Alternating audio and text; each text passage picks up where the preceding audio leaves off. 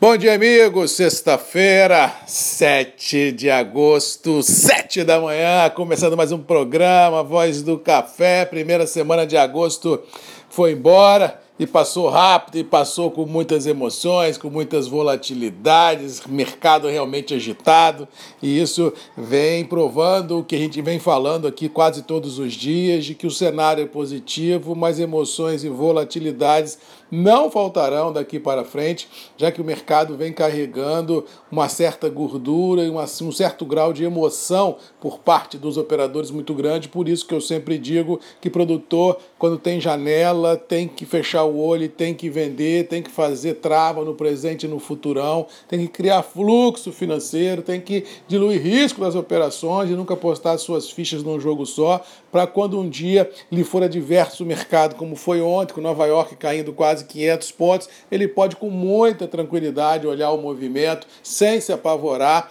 tendo aquela segurança que fez a opção certa de ter vendido lá atrás, de ter vendido em escala de alta e agora com tranquilidade pode passar o final de semana à espera de um novo ciclo de alta que com certeza voltará a ser visto com dinheiro no bolso e com a sensação do dever cumprido. Essa tem que ser a tônica do cafeicultor inteligente. Não digo só do cafeicultor, não, de todo, todo empresário rural tem que pensar assim: se você produz soja, se você produz algodão, se você é do ramo da pecuária, tem que ter essa visão, uma visão globalizada de que ninguém é mais rei do que o rei, ninguém é dono do mercado, todo mundo tem que saber quanto custa a sua mercadoria, todo mundo tem que saber para onde vai o mercado para poder aproveitar as oportunidades quando elas aparecem para realizar negócios e pôr dinheiro no bolso. Esse tem que ser o mantra, esse tem que ser o dia a dia, a rotina do profissional do interior, ah, que uns chamam de produtor rural, eu chamo de empresário rural, porque é isso realmente que vai fazer a diferença no interior. É quem tiver visão, quem souber correr riscos de maneira conservadora, este sim se perpetuará no negócio agrícola sem medo de errar. Com relação aos mercados, assim, dólar continua ah, dentro do previsível, 5,20, 5,30. Ontem rompeu até um pouquinho mais dos 5,30, como disse aqui ontem que poderia acontecer, em função de anteontem a Selic ter rebaixado os juros aí, o Copom ter rebaixado os juros da Selic em ponto 25, vindo a 2%, ou seja, essa diminuição ah, dos juros no Brasil, se por um lado você joga muito dinheiro da renda fixa no mercado, dando liquidez, por outro lado, você também afugenta o capital estrangeiro que está aqui, que estava aqui parado, se remunerando de maneira muito tranquila na renda fixa e volta a seus portos de origem, ou seja, nesse movimento de saída de recursos é o movimento que o, que o câmbio fica mais valorizado e por tabela sobe.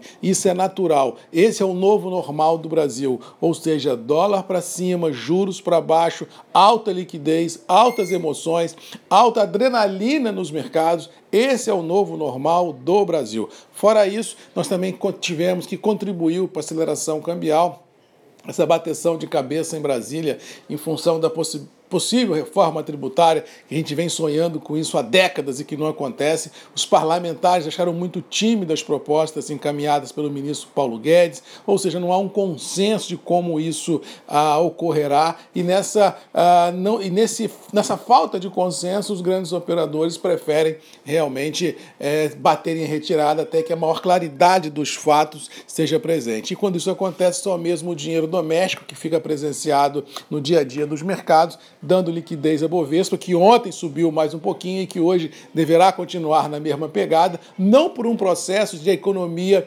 é, é, galopante respaldar essa alta, mas sim numa expectativa, primeira, de um mercado lá na frente melhor do que é hoje. E a segunda, e que é mais palpável na minha visão, pelo excesso de liquidez de dinheiro que tem no mercado, desse mar de dinheiro que vai sair da renda fixa porque não se remunera mais, a busca de oportunidades. E aí, não tem muita opção, ou o cara compra commodity, ou o cara compra imóvel, ou o cara compra ação e vem para o jogo, ou compra bens de consumo para dentro de casa. Ou seja, não tem para onde correr porque o dinheiro na renda fixa não remunera mais Quem quiser ter remuneração vai ter que correr risco, vai ter que se expor ao mercado e nessa exposição vai ter o que? Liquidez nos mercados e por tabela tem mais dinheiro do que ativo para comprar e o mercado sobe, não tem para onde correr, independente se a economia dá ou não respaldo para isso. Muito cuidado e muita atenção.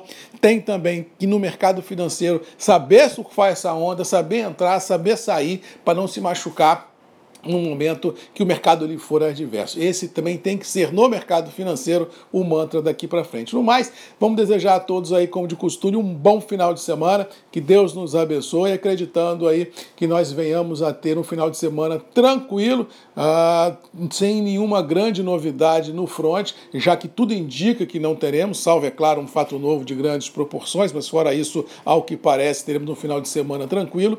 E lembrando mais uma vez ao cafeicultor que eu sempre digo aqui, aqui.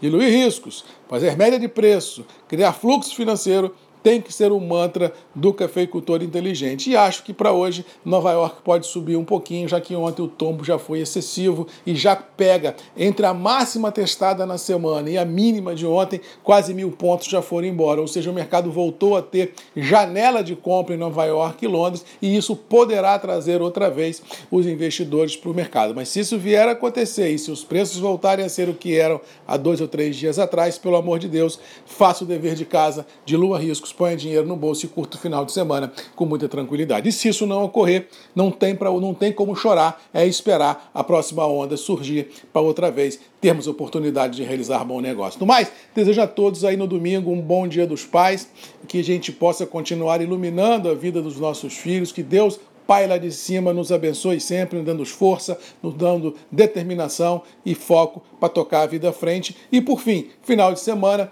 combina com café. Marcos Magalhães, se você é da Grande Vitória, prestigia quem te prestigia todos os dias, presenteie o seu pai com um bom café, porque isso realmente faz a diferença, marca vidas e com certeza ajuda quem te ajuda todos os dias. Beijo no coração de todos, boa sexta-feira, bom final de semana, feliz Dia dos Pais a todos vocês. E até segunda, se Deus quiser, às sete da manhã. Comigo, Marcos Magalhães, a voz do café, nos grupos e redes MM, ponto de encontro de todos nós. Beijo, um abraço, até segunda. Tchau!